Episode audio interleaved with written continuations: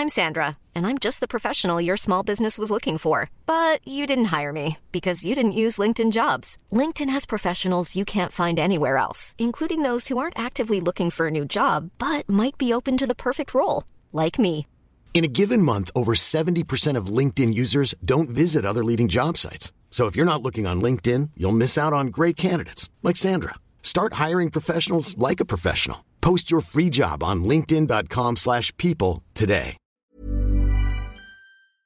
C'était le 22 mars dernier. Le milliardaire Elon Musk, patron notamment de Tesla ou encore de SpaceX, a été l'un des premiers signataires d'une tribune appelant à une pause de 6 mois dans le développement de l'intelligence artificielle, une intelligence artificielle qui pourrait être une menace pour l'humanité selon lui. Et pourtant, on vient d'apprendre que 13 jours avant la signature de cette tribune, il avait lui-même créé une entreprise consacrée pleinement à l'intelligence artificielle. Mais alors, à quoi joue Elon Musk quelle est la position euh, du milliardaire? Eh bien, quand on parle de l'une des plus grandes fortunes mondiales et d'un sujet comme l'intelligence artificielle qui pourrait chambouler dans tous les cas de nombreux aspects de notre société, ça me paraît être un sujet intéressant à évoquer aujourd'hui. Salut, c'est Hugo, j'espère que vous allez bien et c'est donc le sujet à la une des actus du jour aujourd'hui. En fait, au mois de mars, Elon Musk a fondé une nouvelle entreprise spécialisée dans l'intelligence artificielle, une entreprise qui s'appelle XA. L'un des projets de cette entreprise est baptisé Truth GPT, en écho directement donc à l'intelligence artificielle ChatGPT, cette IA capable de générer euh, toutes sortes de textes qui a été euh, conçue par euh, l'entreprise OpenAI. Et en fait, selon le média américain le Financial Times, Elon Musk chercherait à rivaliser directement avec la société OpenAI via du coup sa nouvelle entreprise. Mais alors, comment Elon Musk compte-t-il s'y prendre? Bon, déjà, il faut savoir que l'IA, c'est un milieu qu'Elon Musk commence à bien connaître. Par exemple, si on prend le cas uniquement des voitures Tesla, sa marque donc de voitures électriques, eh bien, ils utilisent ce que l'on appelle du machine learning ou de l'apprentissage automatique. En gros, c'est une technologie qui permet par exemple pour des voitures eh bien, d'analyser les images qu'elles filment grâce à différentes caméras et d'en tirer par elle-même finalement au fur et à mesure, sans l'action d'un humain, la meilleure solution possible. Bon, et le terme de machine learning, il recouvre beaucoup de choses derrière. Je rentre pas dans les détails dans cette vidéo aujourd'hui parce que c'est pas le cœur du sujet, mais je vous mets des liens en description pour en savoir plus. Mais surtout, il faut savoir que Elon Musk était l'un des cofondateurs d'OpenAI au départ, au moment où c'était une association et pas une entreprise. Alors au fil des années, il a pris euh, ses distances, mais forcément donc ça montre que c'est un sujet sur lequel il travaille depuis de nombreuses années. Ensuite, il faut savoir que pour mettre en place son projet, Elon Musk aurait déjà commandé des milliers de puces graphiques euh, sophistiquées qui peuvent être nécessaires à l'entraînement euh, des IA. Il a aussi recruté une dizaine d'ingénieurs, dont Igor Babushkin et Manuel Kreuss, qui ont déjà tous les deux travaillé pour DeepMind. DeepMind, c'est une entreprise de Google qui est spécialisée elle aussi dans l'intelligence artificielle. Bref, les recrutements ont débuté. Alors, en quoi cette nouvelle intelligence artificielle d'Elon Musk serait différente des autres? Eh bien, Elon Musk estime que son IA ne serait pas dangereuse pour l'humanité contrairement à d'autres IA, étant donné que la sienne, donc Truth GPT, se soucierait, selon lui, de comprendre l'univers. Alors là, j'en suis conscient, c'est très très flou. Si on creuse, il évoque la recherche de la vérité maximale pour limiter la propagation des fausses informations, euh, par exemple, tout en évitant que euh, l'IA ne conduise à la dégradation de l'humanité. Alors beaucoup demandent à voir hein, dans les faits et les actions concrètes ce que ça veut dire concrètement une telle IA. Et pour mieux comprendre en fait ce qui se cache derrière, il faut savoir qu'Elon Musk accuse ChatGPT d'être woke. Alors woke, selon euh, qui en parle, eh bien ça a des connotations euh, différentes, mais en gros c'est quelqu'un ou euh, quelque chose qui est conscient des problèmes liés à la justice sociale ou à l'égalité raciale et qui va donc lutter contre ces inégalités potentielles. Là en l'occurrence dans la bouche d'Elon Musk, ça a une connotation négative puisque selon lui, eh bien si une intelligence artificielle est woke, ça peut l'amener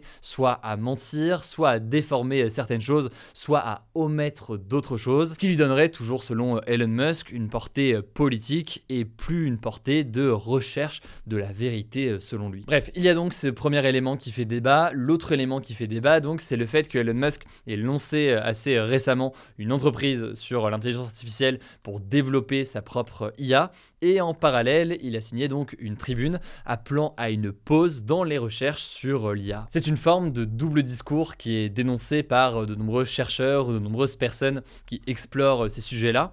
C'est le cas par exemple d'Aurélie Jean, qui est docteur en sciences et entrepreneur, qui a signé une tribune dans Le Figaro où elle accuse en quelque sorte Elon Musk de faire le contraire de ce qu'il prône dans la tribune qu'il a signée euh, il y a quelques jours. Le risque, selon euh, le journaliste spécialisé Anoush Setagia du média suisse Le Temps, c'est que ce double jeu de la part euh, du milliardaire américain décrédibilise tous les appels à ralentir ou alors à se poser des questions sérieuses sur l'IA. En gros, oui, il y a des questions majeures liées à l'intelligence artificielle. D'où viennent les données? Comment est-ce qu'elles sont vérifiées? Comment est-ce qu'on s'assure que les données ne sont pas biaisées? Sur le développement aussi eh bien, de ces IA quel impact est-ce qu'elles vont avoir sur la société, sur l'économie, si elles détruisent des emplois, que doivent faire les différents gouvernements, etc., etc. Bref, beaucoup de questions fondamentales qui sont euh, posées.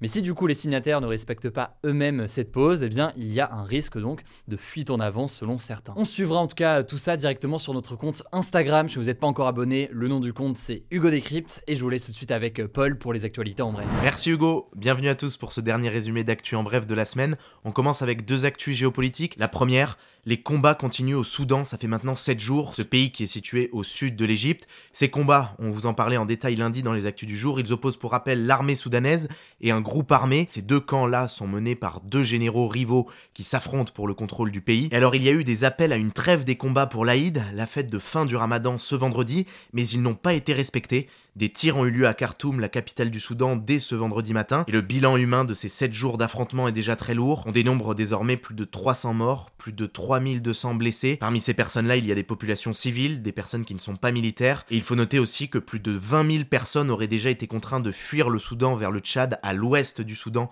selon l'ONU. Le Tchad qui, justement, d'ailleurs, craint que le conflit au Soudan déborde sur son territoire, ce qui est en fait déjà arrivé plusieurs fois par le passé. On continuera à vous tenir au courant sur ce conflit. En tout cas, au passage, je vous le disais, ce vendredi, vendredi, les musulmans célèbrent la fête de l'Aïd al-Fitr qui marque la fin de la période de jeûne du ramadan. Et du coup, bonne fête de l'Aïd à tous les concernés. On continue avec une autre actu géopolitique. Emmanuel Macron et Joe Biden, le président américain, se sont appelés ce jeudi pour la première fois depuis la visite controversée d'Emmanuel Macron en Chine. Cette visite avait provoqué de vives tensions entre la France et les États-Unis pour deux raisons.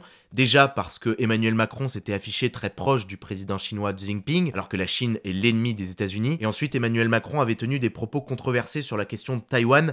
Il avait insinué que les États-Unis contribuaient à faire monter les tensions à Taïwan. Alors que se sont dit Emmanuel Macron et Joe Biden? Eh bien déjà, chose assez marquante, la France et les États-Unis ont convenu que la Chine avait un rôle à jouer dans la fin de la guerre en Ukraine pour la paix quelque chose que la France défend ces dernières semaines, mais pas forcément les États-Unis. Alors par contre, sur la question de Taïwan, le récit officiel de cet appel entre Macron et Biden diffère.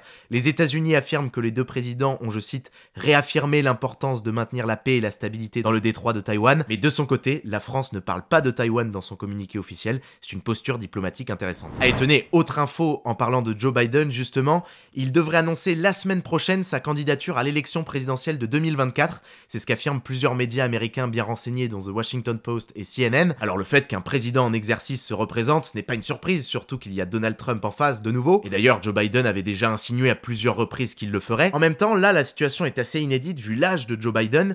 Il est déjà le président américain le plus âgé de l'histoire et s'il est réélu, eh bien il aurait 86 ans à la fin de son second mandat. Certains se demandent si un président américain peut exercer correctement ses fonctions en étant aussi âgé. Retour en France pour une quatrième actu rapidement. Les délais pour obtenir un passeport ou une carte d'identité vont être divisés par deux d'ici cet été. C'est une promesse faite aujourd'hui par la première ministre Elisabeth Borne, alors qu'il faut en moyenne aujourd'hui 66 jours pour obtenir un nouveau passeport ou une nouvelle carte d'identité. Bon après il y avait déjà eu des propos en ce sens du gouvernement ces derniers mois, à voir donc s'il y a un réel changement. Cinquième actu, on change de thème. Le média américain BuzzFeed News va fermer et c'est assez marquant, je vous explique pourquoi. Cette décision en fait a été prise pour des raisons économiques, car malgré son audience, eh bien le média n'est aujourd'hui pas rentable et ses propriétaires du coup souhaitent plutôt privilégier le HuffPost, un autre média qu'il possède et qui est lui rentable, ainsi que BuzzFeed.com, une déclinaison de BuzzFeed avec du contenu davantage clickbait. Et ça pose pas mal de questions, parce qu'en fait, BuzzFeed News était un média qui était reconnu pour sa qualité éditoriale. Le média faisait des enquêtes de fond. Par exemple, il avait fait une enquête sur la détention massive des musulmans et ouïghours par la Chine en 2021, qui avait été récompensée par le prix Pulitzer, le prix journalistique le plus prestigieux. Et du coup, eh bien, certains se demandent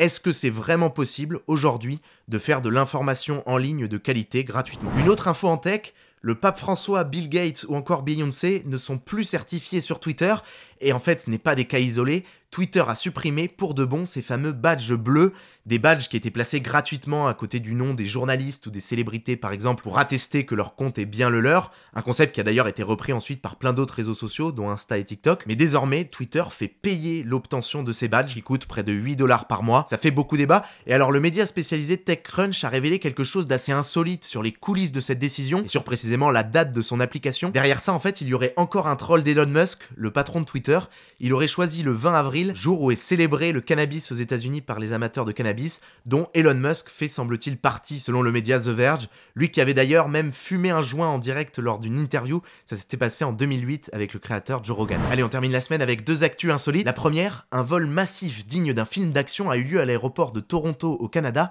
plus d'1,6 tonnes d'or ont disparu. Ça représente le poids d'un hippopotame et c'est l'équivalent d'une valeur de plus de 13,5 millions d'euros. Cet or, avec aussi des objets précieux, était arrivé lundi soir par avion avant d'être déchargé et rangé dans un hangar logistique de l'aéroport. Le truc, c'est que quelques heures plus tard, quand le personnel de l'aéroport est retourné dans le hangar, tout avait disparu. Alors la police a ouvert une enquête sur ce vol qui est très rare de leur propre aveu, mais aujourd'hui sans réussir à privilégier une piste pour le moment. Et alors, autre actu insolite qui a aussi trait à l'aviation, un avion de la compagnie Austrian Airlines a dû faire demi-tour pour une raison très particulière. Une grande partie des toilettes de l'avion était en panne. Cet avion, il devait relier Vienne à New York aux États-Unis, et en fait, deux heures après le décollage, 5 des 8 toilettes de l'avion étaient en panne, la chasse d'eau était en panne précisément. Et alors comme il restait quand même 6 heures de vol, et eh bien pour des raisons de santé, d'hygiène mais aussi potentiellement de sécurité, eh bien l'équipage a décidé qu'il fallait absolument faire demi-tour. L'avion est donc retourné à Vienne et les passagers ont dû embarquer dans d'autres avions et repartir, avec à la clé du coup un gros retard à l'arrivée à New York. Voilà, c'est la fin de ce résumé de l'actualité du jour. Évidemment, pensez à vous abonner pour ne pas rater le suivant, quelle que soit d'ailleurs l'application que vous utilisez euh, pour m'écouter. Rendez-vous aussi sur YouTube ou encore sur Pour d'autres contenus d'actualité exclusifs. Vous le savez, le nom des comptes, c'est Hugo Décrypte. Écoutez, je crois que j'ai tout dit. Prenez soin de vous et on se dit à très vite.